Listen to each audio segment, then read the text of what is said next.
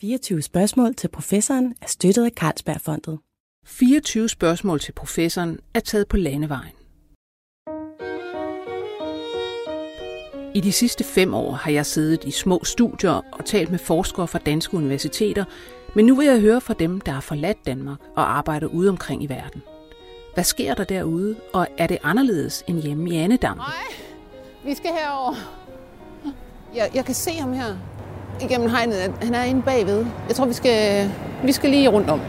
Jeg er taget til Rom for at møde arkeologen Jan Kindberg. Han er klassisk arkeolog med speciale i det antikke Rom, og en af de danskere med størst erfaring i feltarbejde i Italien. Og i de seneste år har han ledet den stort anlagte dansk-italienske udgravning på Cæsars Forum. Det er ret fantastisk at stå midt i en storby, hvor der kører biler, der vader mennesker rundt, og så er der et enormt hul i jorden her, hvor der er øh, 5-7 meter ned, og så er der ellers romerske ruiner. Så det er dybt fascinerende. Så kan jeg se, der er nogen, der graver længere henne. Velkommen til udgravningen. Jo tak, det var sgu vanskeligt at finde det her. Jamen, det er der er jo altså ret mange huller i jorden her. Og... det, der, der er blevet gravet flere gange, kan man sige. Men, øh, men her er vi. Nej. Fantastisk. Hvad, hvad i alverden er det der? Jamen prøv, det lad, prøv at se. Ja. Det er Det er simpelthen dagens fund.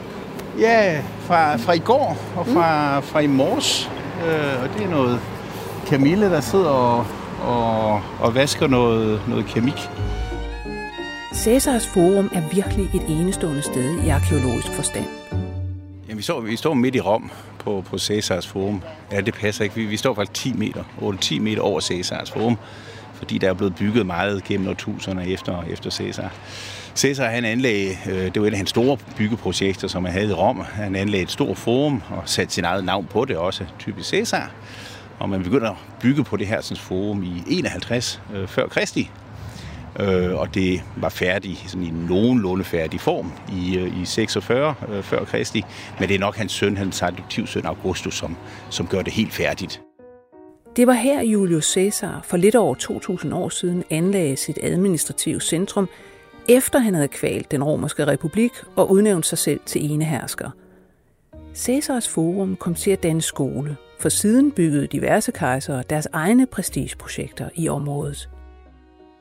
Det historiske forum i Rom, det er jo Forum Romanum, som opstår på et meget tidligt tidspunkt her foran os. Og det er jo sådan et, et, et alment øh, administrativt sted, hvor der er, der er både templer, der er administrative bygninger, men der er også en masse forretninger osv.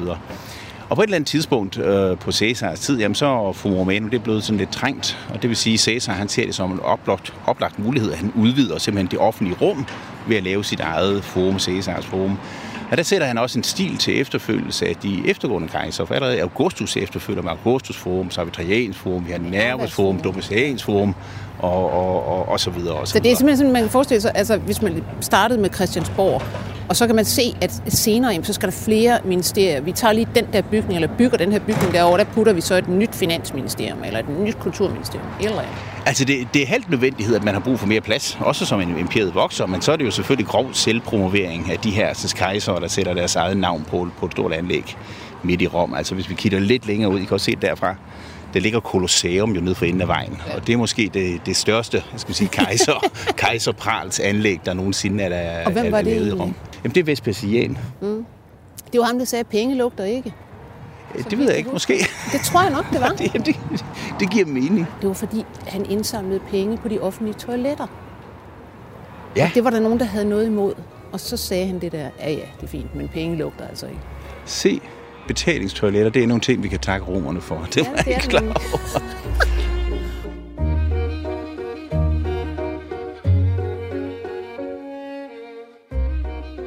En ting, jeg øh, simpelthen ikke, ikke rigtig forstår, hvorfor er det danske arkeologer, der graver midt i Rom? Altså Danmark har en, har en lang arkeologisk tradition i Italien. Mere end 50 år. Det er institut, som har gennemført udgravning forskellige øh, steder i Italien.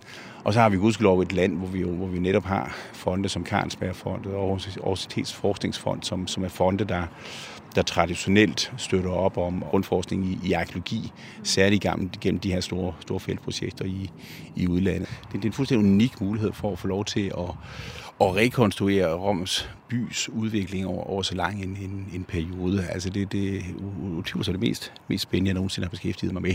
Og vi er måske på det mest vigtige forum, i hvert fald det vigtigste, det tidligste forum, netop, netop Cæsars forum. Så som, som klassisk arkeolog, jamen, så bliver det, det, det bliver ikke meget større end det her. Hvad er det? Altså, er det en blanding af øh, hvad skal man sige, arkeologer og studerende og, og øh, gravearbejdere, der simpelthen det, er Ja, det er alt muligt forskelligt. Altså det, det, det er så stor en kompleks udgravning. Det kan man sige, altså dels at vi skal så langt ned, dels er så mange mure, der skal brydes ned, så der er meget, der er meget hårdt maskinarbejde, og der er også meget sikkerhedsberedskab. Og det vil sige, det er jo selvfølgelig virksomheder, der, der er hyret ind for at stå for det. Det kan vi ikke selv stå for som, som arkeologer. Der er formentlig også firmaer hernede, der, der simpelthen er specialiseret i at udgrave. Jamen, det er, det er entreprenørvirksomheder, som så har en ekstra skal ja. sige, kvalifikation i, i, i kulturarbejde. Øh, og det er det en virksomhed, som også laver store restaureringsprojekter, Rom og så videre. Mm. Øh, så, er der, så er der ham, der står dernede. Luca hedder han. Han er arkeolog, øh, dygtig middelalderarkeolog, som sørger for, at man får det hele registreret efterhånden, som vi kommer ned igennem, øh, gennem lagene. Godt altså lige nu, der står han og registrerer på en meget klassisk måde med, med, med papir og blyant. Ja. Men, men her fra morgenstunden af, der har vi lavet scanninger af området, ja. og vi har lavet dromoptagelser osv., fordi okay sagen er, at vi, vi, vi, vi er jo i sagens natur nødt til at bryde meget væk af de bygninger, der ligger ovenover. Ja, så skal vi dokumentere, øh, hvordan så det rent faktisk ud. Ja, fordi når vi først har været der, så er der jo ikke noget tilbage. Altså arkeologi er, hvad det angår, det er jo en destruktiv videnskab, så, så vi skal sørge for at have det hele registreret godt og grundigt i første omgang, fordi der er ingen chance nummer to. Og der, hvor vi gerne vil ned, og der er langt endnu, der kan I se i bunden af den trend, det hul, der ligger der. Ja, det er simpelthen øhm, ligner bare sådan skagt. Jamen, det, det er det også. Ja. Vi, vi jo, siden det er byarkeologi, så kan man jo oftest ikke grave på den store flade, hvor man så kommer ned af. Man må finde de områder, hvor murene tillader, at man går i dybden, og så er det murene, der ligesom holder på jorden, så du ikke får det ned i, ja. i hovedet. Og når vi gerne vil derned, så er det fordi, det er dernede, den arkaiske øh, fase er, som, som vi gerne vil forstå meget bedre. Den og ved det er jo vi. så helt tilbage til Jamen, der er vi helt øh, tilbage i... før. Ja, lidt senere. 700, 700, 600 århundrede før Kristi. Så det er simpelthen det, der, hvor man siger, at Rom egentlig grundlægges formentlig. Ja, altså øh, som historisk som, som, ja. som kongerige. Og, og skal man sige, byens tidlige fase, den, den ved vi af gode grunde ikke så meget om, fordi det er jo klart, at Rom, som jo har været en stor by til alle tider, her er blevet bygget meget, og der er blevet gravet meget i dybden, og det vil sige, at de tidlige levn, det er ofte dem, der, der, der er forsvundet. Udgravningerne på Forum afdækker til sammen arkeologiske lag, som strækker sig over 3.000 år det vil sige helt fra den sene bronzealder, op gennem Roms arkaiske periode, 6-700 år før Kristus, og helt op til 1920'erne. Jordlagene fra de forskellige historiske perioder træder tydeligt frem. Det, det ligner simpelthen sådan et... Øh, der er en masse... Altså, det ligner god muljord. Ja, øh, op der. Hvis, man, hvis man kigger mere øh, tættere på, så er det sådan en lavkage opdelt nærmest. Der er ja. forskellige jordlag øh, flere meter, så går der fire meter længere ned. Det er en, det er en periode i, i Roms historie, som går fra den tidlige middelalder, sådan omkring 900 efter Kristi. Den der brune øh, Ja, præcis. og det er faktisk en, en sammenblanding af, af brun jord, grusholdig ja. jord, der er lagt på sådan nogle ler, ler, øh, undskyld, lerlag, mudderlag. Øh, og de her mudderlag, de blev aflejet løbende ved, ved periodiske oversvømmelser af området. Og i, i middelalderen, tidlig middelalder, der, ja, altså, nu, nu ser det jo utroligt ud med templer og, og Roms by, men her skal I forestille jer, ikke rigtig var noget. Der var noget bondegård, der var noget marke. Den periode, hvor Roms øh, fremtrædende funktion ikke var der længere, og så, så, så landbruget, det, det, det driver simpelthen ind i, i byen. Så man kan sige, at man har den her fantastiske by, altså centrum i verden det, for det største imperium. Så smuldrer det her politiske organisation, og, og kejserdømmet, det, bliver, det går det er for nedadgående. Og så på et tidspunkt, så falder det simpelthen så meget fra hinanden, så, det, så bondegårdene rykker ind. Ja, og der går kør blandt de romerske søjler. Altså det, det, det er land, landområdet, der, der rækker ind i byen. Øhm, og de her folk, de her tidlige bønder, de, de har kæmpet med at, at bo her, med at arbejde her, fordi der har hele tiden været oversvømmelser for tiberne, der kommer ind. Og så er det hele mudret til. De der grå lag, du kan se dernede, jamen, så er man gået ud i landskabet, man har hentet noget, noget grushold i jord, man har lagt det på for ligesom at få tørt igen, så er det mudret op igen og igen. Og det har man gjort over, over 300 år, og lige pludselig bank, så har du der 2,5 meters aflejringer. Ja. Men hvad så, har de ikke, har de ikke brugt, øh, hvad skal man sige, de må have fundet en masse dejlige marmorsten, de kunne bruge til deres hus? Jamen det har de også gjort. Øh, det var jo byggemateriale for dem, og du faktisk over, over i hjørnet derovre, der sidder der sådan en rigtig middelaldermur, og du ser, der er en masse hvide klumper Nå, i, og ja, det, er, ja, ja. det er marmorsten fra, fra de romerske forer, forskellige forer. Ja. Fordi de her bondegård, de har været anlagt mere eller mindre på, på den romerske skal man sige, niveau, og så, og så ja. bønderne, de går ud i landskabet, så har de selvfølgelig samlet sten op, som de kunne finde, ja. og dem har de så, så blokket ind. Og det er sten, ja, men også meget spændende sten. Hvis du kigger lidt længere ned i hjørnet, der ligger der en stor en stor klods. Øh, en, det er en stor, det er en stor øh, statuebase Nå, i marmor, ja. som er bygget ind i, i muren. Du ser, der er lige et hul i. Det er der, hvor bronzestatuen har siddet fast i. Og nu sidder den, den sidder i muren endnu, men, men ja. jeg venter meget på, at vi får den ud og får den vendt om. Fordi ja. ja, der er jo en... Måske er der en indskrift på. Vi ved det ikke ja. endnu, men det kunne man håbe på. Et af de helt store fund, 10 meter nede i jorden, er en avanceret dræningskanal fra Cæsars tid. En kloak, der har gemt på genstande, som er havnet dernede i løbet af det første århundrede før Kristi fødsel. Det, det er indgangen til en, en dræningskanal, som har, har ligget under Cæsars Forum. Ja og som har, har drænet vand væk fra forumområdet. Den har også fungeret som, øh, som kloak. Vi er nede blandt højene, så, så der, der er vandophobning, men, men tænk også på, at Cæsars forum har jo været belagt af, af marmorplader. Det vil sige, når de her sådan, mediterrane regnskyld virkelig kommer, ja, ja. så skal der være noget, der kan, der kan dræne. Ja. Og det er sådan en kanal, jamen, det, det er det, den er, er, er brugt til. Øh, vi har gravet, den der, den går ligesom ind under, ind under vejen. Øh, 12 meter ind har vi gravet, så har vi haft en lille robot ind, så vi kan se, at den er 25 ja. meter øh, ind.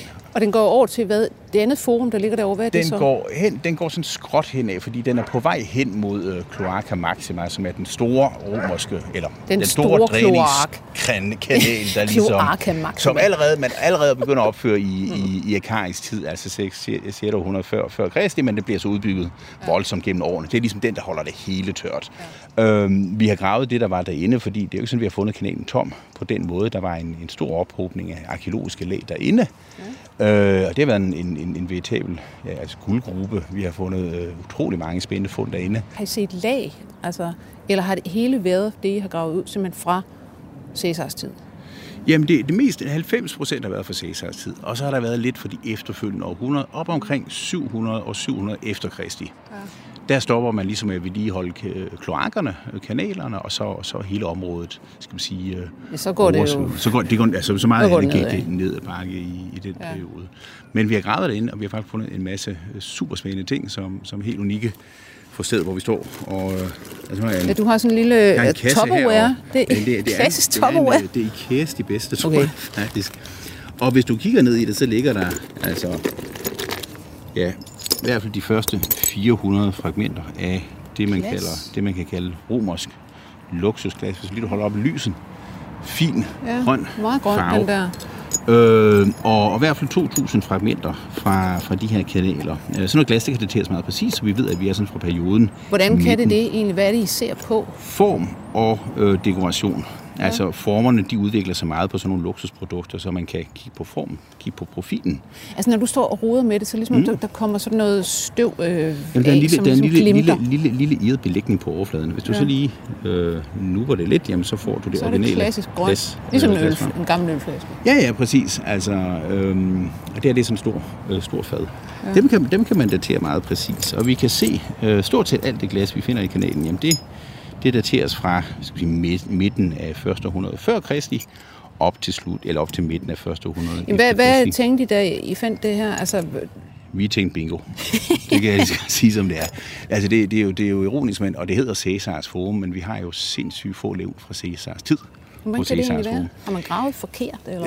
Øh, det tror jeg ikke, fordi man har gravet så meget nu, så hvis, altså, man ja. burde have fundet mere. Når man ikke har fundet mere, så skyldes det, at Texans Forum bliver lavet meget om. Og sådan er det også med selve forum, altså når du ser søjler og, og templer osv., som er på Cæsars Forum, husk på, at det er senere faser fra 3. Ja. århundrede, hvor man har bygget om. Cæsars oprindelige arkitektur, oprindelige lag, arkeologiske lag og fund fra perioden har man meget, meget lidt af. Ja.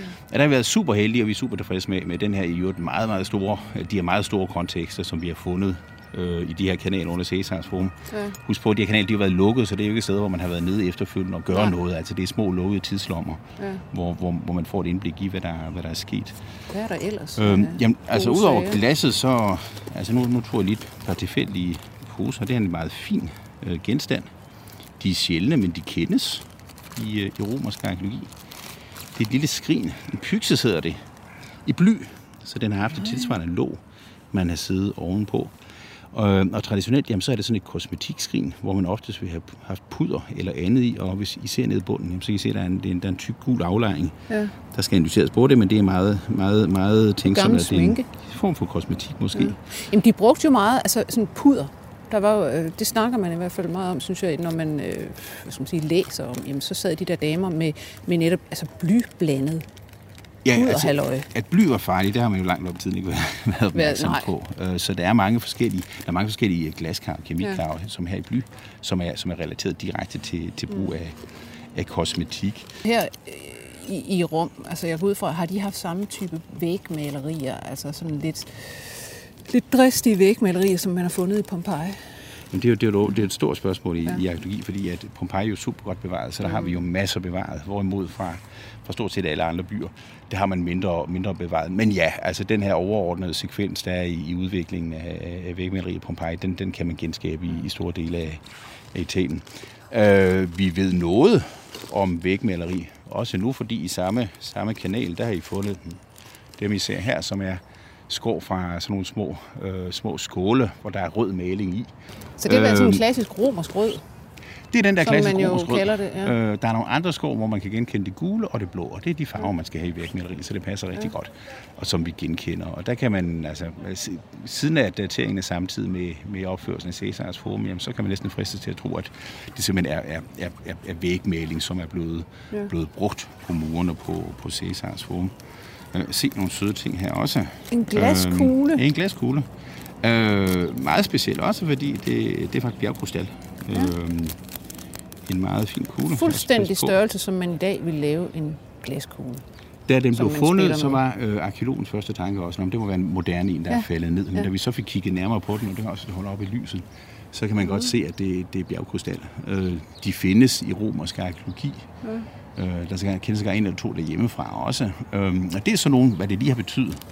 Hvad funktion de lige har haft, det er ikke helt sikkert, men du kan se, at der er ikke noget hul i, så den er ikke siddet Måske har man også spillet med glaskugler i rum. Det kan enten være, være noget legetøj, men det kan også formodentlig være en, en form for, hvad skal man kalde det, talisman, som man, ja. man har haft med. Man finder dem nogle gange i børnegrav også. Okay. Og der er også noget magisk ved sådan nogle, ved sådan nogle krystalkugler, fordi hvis du kigger op, ja. og kigger ud på landskabet, så altså, står det, det på omvendt. hovedet. Ja. Øh, så det må jo være, det er jo en magisk, en magisk oplevelse, når man ja. kigger ind i sådan en, en krystalkugle. Er der også en lang benting der? Er det en Den er spændende. Fløjte, eller? Ja, vi, ja, jeg tror det. Jeg tror det. Jeg tror det nok. Den aller sidste dag, vi gravede kanalen, der fandt vi den her. Og ja, hvis man kigger på den, altså det er jo hvad er den, 10 cm lang, der er nogle indrigsninger på, men det vi jo bider mærke i, det er de her huller, ja. der går ind i, og det ligner jo angiveligvis en fløjte eller en blokfløjte. Ja. Øh, og fløjter, den brugte man meget i, i romers periode, eller sådan set i alle tider ved Middelhavsområdet. Øh, jeg skal have læst lidt op på det hvad, hvad det, hvad det er for en fløjte, men så vidt jeg kan se, så, så har man ikke rigtig nogen bevaret, rigtig fløjter fundet på den her måde, og i hvert fald ikke, ikke bevaret så godt som det her. Øhm, så det er meget spændende, også fordi at musikvidenskab, som er en videnskab, mm. de skal ikke bruge særlig mange oplysninger omkring volumen og huller og så videre på et fløjteinstrument, før de måske lige får give et kvalificeret bud på, hvordan lyden har været. Ja. Så et, et, et super spændende fund også. Så vi kommer altså helt, helt på øjenhøjde med, med Cæsar kronologisk set. Hold da op. Den her første udgangsfase har været, altså det, det, det går sindssygt godt, fordi som arkeolog, du ved aldrig, hvad du finder, før du sætter spaden i jorden, fordi det er jo ikke til at vide, hvad der er sket dernede, men, men alle de faser, alle de, de vigtige øjeblikke, alle de resultater, som vi havde håbet på, uh, mm. det vil vi gerne finde, det har vi fundet indtil nu, og derfor så har vi selvfølgelig også blod på tanden for at, for at fortsætte i, i det område. Ja. Men sig mig en gang, alle de her fund, altså hvor, hvor går de hen? Altså nu sidder I med det op på det Danske Institut, øh, og registrerer det og, og øh, hvad skal man sige, forsker videre på det. Hvor skal det ultimativt ende henne? Altså, Her eller i Danmark? Altså sådan per- permanent, der, ja. der, der, der bliver det selvfølgelig Italien, fordi arkeologiske fund er af det italienske statsejendom. Nu om dagen må man og, ikke bare fjerne ting, som man... Oh, det er mange år siden, det, ja. det må man ikke længere. Men, men, øh, men man må jo låne, mm. og det håber vi jo selvfølgelig på også, og det, det, vil, det vil jo komme til at ske, øhm, at på et tidspunkt, når det her projekt er afsluttet, når, når udgaven er afsluttet, vi har hele historien, vi har alle de spændende fund, jamen så skal vi selvfølgelig have en stor, fin udstilling til, til København eller til Danmark, hvor vi alle sammen kan se, hvad der er kommet ud af, af udgravningen.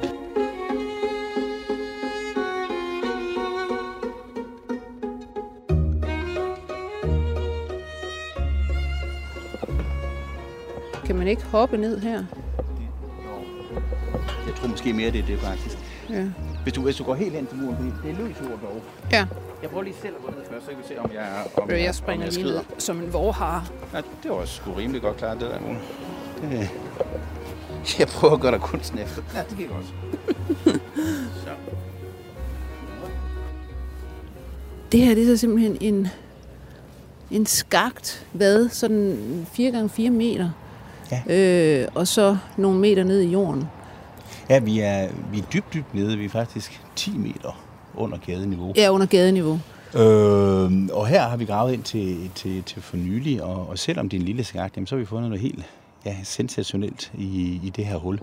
Ja. Vi har fundet øh, fire børnegrave fra 6. århundrede før Kristi, så fra den arkaiske periode. Jamen, de lå dernede øh, tæt sammen. Øh, tre af gravene, det var sådan nogle grave, som man kalder dobbelt olla grave. Det er sådan to vaser med en lille barn, som man lægger i den ene vase, og så lukker du den til med den anden vase. Og så har man lagt ned ved siden af hinanden. Så var der en anden grav, som var lidt tidligere. Det var en, en jordfæstegrav med et skelet af en, en lille dreng, formodentlig øh, fire år. Så, så en, Men en, er det noget, der har ligget, hvad skal man sige, har det været en gravplads, eller har det bare ligget øh, i haven, havde han sagt? Ja, men det, det er det, det, det, det, det, der gør det så sensationelt øh, spændende også, det er, at, at i 6. århundrede før Kristi, der har der været by her. Altså Rom var opstået, der har været huse og så videre. Og i oldtiden og i romertiden, der havde man jo fint adskilt de dødes rige og de, de levendes rige. De, de levende, de boede i byen, og de, de døde, de lå på gravpladserne. Nekropolis. Nemlig. Men, men det er sådan i, i, i, i, i gamle dage, om man vil, at, at små børn indtil de var en 10-12 år, blev ikke rigtig betragtet som rigtige mennesker, rigtige medlemmer af samfundet, og, og det gjorde det ikke, fordi der var så høj en, en børnedødelighed, så man knyttede sig ikke rigtig til dem, før de ligesom var så gamle, at man tænkte, okay, de skal nok klare det livet. Så de skulle ikke, de skulle ikke begraves med pomp og pragt? Og De, nej, de kom gravpladsen? oftest ikke på gravpladsen. Og Det man så gjorde i, i den her del af Italien, i den her periode, det var, at så puttede man de små børn i, i vaser, og så begravede man dem enten, det lyder makabert, men enten under gulvet af husene eller langs med, med, med murene. Det, der gør det her fund øh, meget specielt, det er, at vi har fundet hele tre af de her sådan, småbørnsbegravelser i de her vaser lagt ned sammen. Man kender godt de her vaser med, med, med børn i andre steder i, i Rom og i området rundt omkring Rom, men der er de altid nedlagt en af gangen. Her er der pludselig tre nedlagt på samme tidspunkt. Og det er noget, der sætter tankerne i gang, og, og hvad, hvad, hvad er forklaringen bag det? Sygdom, ulykke. jo, altså det, det, man, man må nok forestille sig en eller anden voldsom begivenhed. Det kan være en, altså en ulykke, ildebrand, det kan være sygdom øh, eller noget andet. Det er nok næppe et fuldstændig unikt Hvordan, gravlæggelse. har, hvordan øh, ser knoglerne ud? Altså, det er sådan et sammenkrøllet barn på et år. Ja. Det, det fylder ikke meget. Nej, det fylder ikke meget. Og, og knoglerester, der er ganske lidt tilbage. Der er nogle tænder tilbage, og så er der nogle af de, de større knogler tilbage. Du, du skal forestille dig sådan et, et kyllingeskelet, hvis man vil sammenligne det med noget. Det er noget, som ikke, ikke bevarer særlig meget i, i jorden. Øhm, Så det er ikke noget, man kan, man kan analysere og se på, jamen, hvad er de eventuelt døde af, eller sådan noget. Altså, det kan man formodentlig ikke. Altså, man kan jo altid se 14 dater for at få en idé om, hvor vi hen rent kronologisk set. Mm. Men, men jeg tror sågar til, til DNA-undersøgelse, jeg tror, der er for lidt bevaret. Ja. Øhm, men det, det, vil, det vil specialisterne kunne give svar på lidt senere hen i forløbet. Det er jo klart, at DNA vil man måske rigtig gerne undersøge, fordi man vil jo gerne vide, om måske de her tre børn, de er i familie sammen, eller hvad, Ja. hvad deres indbyrdes Men så skal er. I jo bare i forbindelse med Center for Geogenetik øh, derhjemme. Jamen, de er med på båden. De er med, selvfølgelig. Ja, Ja, ja, ja. selvfølgelig er det Ja. det. det, det, er det langt de. bagefter. Så, så det, det er dem, der vil tage stilling til, ja. hvad, hvad kan gøres, hvad kan, hvad kan ikke gøres. Øhm, og det her vil vi jo meget gerne forstå meget bedre, og det er også derfor her i, i forgårs, jamen, der er vi åbnet op med de store gravemaskiner mm. i forlængelse af, den her, sådan, øh, den her sådan, skagt, fordi vi vil gerne have noget mere plads at arbejde på. Vi synes, vi bilder os ind, at vi i jorden dernede kan se, at der ligger flere grave, øhm, også selvom vi ikke har fundet dem endnu. Og når vi synes, vi kan se det, så skyldes det, at en halv meter inden vi når til de her grave, så er der pludselig nogle store teglsten, der er nogle store sten, mm. der hvor vi senere finder gravene. Det er formodentlig noget, der er lagt for, for, for at undgå, at vilde dyr graver ned og, og, og spiser af, af skeletterne. På Cæsars Forum finder arkeologerne også spændende sager fra renaissancen. Altså de første to meter, det er middelalder. Og så lige ja. hvor de grønne planter er, det er noget helt andet. Det, det er renaissancen. Okay. Midten eller anden halvdel af af 1500-tallet. Alessandrino-kvarteret, som lå her, blev oprindeligt anlagt tilbage i 1500-tallet, og det bestod som beboelseskvarter helt op til 1920'erne. Da vi udgravede det, så noterede vi, at der var en, en masse glas. Ikke som det her romerske luksusglas, det var noget andet glas, men medicinsk glas. Ja. Sådan nogle kolber, store åbne kolber. Som renaissancelægerne brugte til at, at, at observere urin i, så man, man hyldte den menneskelige urin i de her glas, så kigger man farve og Altså det, var, det var faktisk, hvis man siger, den, øh, den type diagnose eller diagnostik, man brugte mest dengang. Det, det, det var, var, det var en, en søjle i, i, øh, i, i diagnostisering, og jeg kiggede på det, men jeg må desværre også sige, lugte til det, og sågar smage til det også. Det var en uh, del af, af lægens, lægens ja. lægegærningen i, i den periode. Og i samme, i samme, samme skagt, som det er, jamen der har vi fundet forskellige lærkar, som har som er medicinbeholder, de har med medicin at gøre. Ja. Vi har fundet en masse fine tallerkener, en masse personlige genstande. Øh, og når vi kigger samlet på det, jamen så, så, så, så forstås det, at, at det er noget, der er blevet smidt væk, mens det stadigvæk kunne bruges som, som genstande. Altså, det var, så der var en losseplads her, men var der et hospital her også? Ikke lige her. Øh, og det, det, det kan jo undre lidt, men, men det er på den måde, at imod Piazza, Piazza Venezia, 325 meter herfra, jamen der lå der et hospital mm. i renaissance. Hvad der er endnu mere spændende er, at da man har gravet ved det hospital for nogle år siden, så har man fundet en stor øh, renaissance losseplads med mange af de her medicinske genstande i. Og de igen, de er simpelthen identiske med dem, vi har fundet her på Cæsars Forum, og vi tror sågar, der er et par potteskåle, der klikker mm. sammen. Så det, man skal forestille sig, det er, at man, man, man har fyldt lossepladsen op over ved hospitalet. Så har man kigget ud i landskabet og tænkt, at der er ikke nogen, der har en skagt eller et eller andet, de ikke bruger, som vi kan fylde noget i. Det var en måde at komme af med affald på i, i renaissancen. Og hvorfor gør man det? Det gør man, fordi at, at i renaissancen der forstod lærerne udmærket, at sygdomme kan smitte ikke kun kontakt mennesker til mennesker, men også ved, ja. ved genstande, der er blevet berørt af syge mennesker. Og det vil sige, når en patient døde eller blev udskrevet, for ofte døde, jamen så tog man de genstande, patienten havde brugt under sygeforløb, og så smed man det ud, selvom tallerkener, mm. kopper og glas var hele nu. Så man har udmærket kendt det. til kontaminering? Man har udmærket kendt ja. til det, og man har også sådan meget, meget øh, effektivt øh, håndteret det ved simpelthen at smide det væk. Mm. Og hele den her altså, medicinske dom derovre, den var der også lukket af med, med, med et lag, øh, altså læsket kalk. Nå, så som, man har, altså, så man, man aflukker ja. det på den måde, så det, det giver fint. Men sig mig, i, i, øh, altså, vi er 1500-tallet her? Vi er anden halvdel af 1500-tallet, og når, når, når jeg er så sikker omkring det, så skyldes det, at vi har fundet en del mønter ja. i det her domper også. Der kan man læse de, de, de forskellige paver, der har udstedet de her mønter. Ja, for Rom er vel et pavedømme på det tidspunkt? Rom er et pavedømme på, på det tidspunkt. Øh, og der kan man simpelthen aflæse det ting på, på mønterne. Og hvad der er super spændende også er, at det er faktisk den eneste lukkede, uforstyrrede kontekst, vi har fra hele det her forumområde, Alexandrineområdet, som vedhører den allerførste del af Alexandrinekvarteret. Den fascistiske diktator Benito Mussolini jævnede hele Alessandrino-kvarteret med jorden.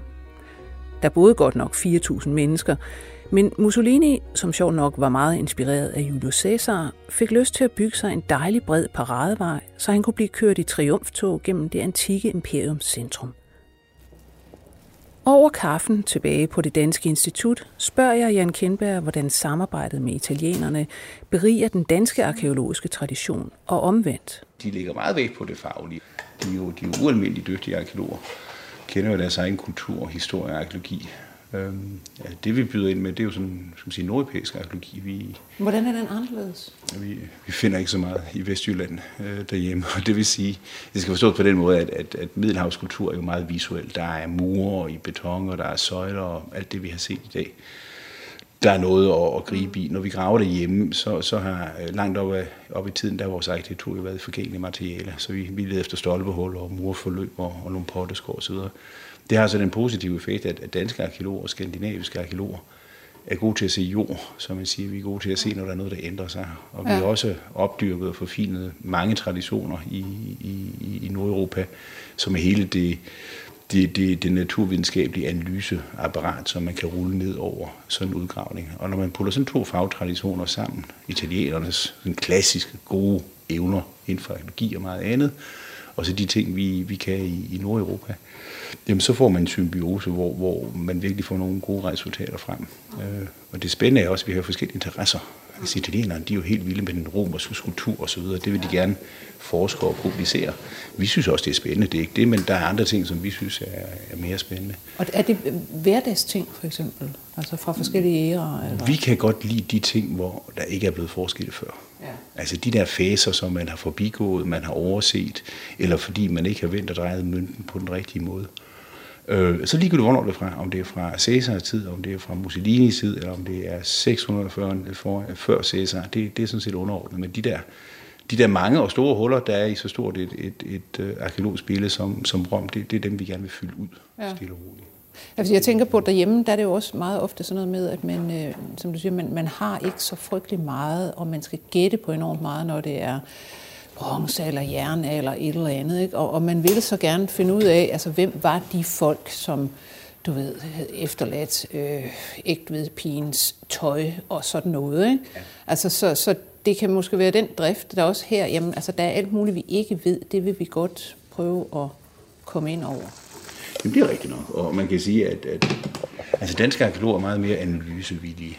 Og det hvis man, hvis man beskæftiger sig med dansk bronzealder eller stenalder, så er man altså vant til, at man er nødt til at tænke ud af boksen, og ud af den næste boks, ud af den næste boks, for at komme frem til en meningsfyldt historie. Og der kan man sige, at, at italiensk arkeologi og italiensk forskning generelt er et meget mere rigidt system, hvor men hellere sådan vil sætte det ind i store matematiske udviklingsmønstre, hvordan vi nu har udviklet os ja. som menneskehed. Nye teorier, altså også hverdagsting, akademiske ting, nye teorier slår lidt, lidt senere igennem i Italien, og det skyldes ja. oftest, at, at du ved, så længe din store professor, som du læste hos, ja. Ikke til at han går på, på aktion, til at han dør, ja. jamen, så er det ligesom de, de meninger og ja. de teorier, vi har, og så skifter man om stille. Det er jo meget sydlandsk, altså. Jamen, det, det, det er som det er. Øh, øh, så der er sådan to forskellige øh, generationer. Det er da også en forhandlingsting, når vi skriver, vi skriver mange fælles artikler med de italienske kollegaer. Mm. Så det er ofte sådan en forhandlingsting. Ah, skal vi nu gå helt med en konklusion den vej? Skal vi ikke lige vente lidt og så videre? Og det er også meget godt, at sådan bliver, bliver høvet lidt, lidt tilbage. Men det er, vel også, altså det er vel også fordelen ved at tage altså tage ud og også være blandt andre akademiske traditioner. Jo, altså for simpelthen at få en eller anden krydsbefrugtning. Ikke? Altså, jo, for og måske også blive meget klar over, oh, hvad er det egentlig, vi selv har spidskompetence. Jo, helt sikkert. Og jeg synes også, der er noget, jeg synes også, at der er noget at lære hernede, som man kan tage med hjem til dansk forskning og dansk forskningspolitik, og det er, at inden for meget forskning, og også inden for arkeologien, der, der er vi, vi er lidt for sensationsløsende. Det der med, at historien er skrevet om hver gang, og det er altid det ældste og det ene og det andet. Og det har noget, knyttet, det har noget at gøre med vores, vores bevillingssystemer, også altså meget ekstern bevilling til, til forskningsprojekter og arkeologiske udgravninger. Og så bliver det hurtigt så noget, hvor man på en eller anden måde skal skabe situationen, eller skal skrive historien om. Men arkeologisk forskning og historisk forskning bygger ikke på, at man skriver det om hver, hver tiende år. Det bygger på, at man, man, man arbejder videre på, på, på gode resultater, der består i, i forvejen. Altså vi, sådan er det også med os. Altså vi, vi er heldige at skrive historien om nogle gange processers formudgravning. Det er fordi, vi er heldige at grave så centralt et sted, hvor der er så meget arkeologi. Men, men, men, men vi passer meget på, og der kan man sige, at det hjælper italienerne os med at passe på også, netop at man ikke kommer ud over den der grænse, hvor det bliver hvor det bliver sensationsløsende, fordi det, det skal det aldrig blive. Det, altså forskning er et langt sejt træk. Jeg synes, at det, det, på en eller anden måde er det en, en fantastisk afslutning på en dag, hvor, hvor vi har været øh, par tusind år nede i historien. Tak, Jan, fordi vi måtte øh, komme og besøge dig, og du orkede at tage os med ud på øh, Ja, det var en fornøjelse. Tusind, tusind tak for besøget. I næste afsnit skal vi høre mere om Julius Caesar, og om hvorfor netop han er blevet synonym med det romerske imperium. Programmet i dag blev produceret af Birgit Nissen Petersen, og jeg hedder Lone Frank.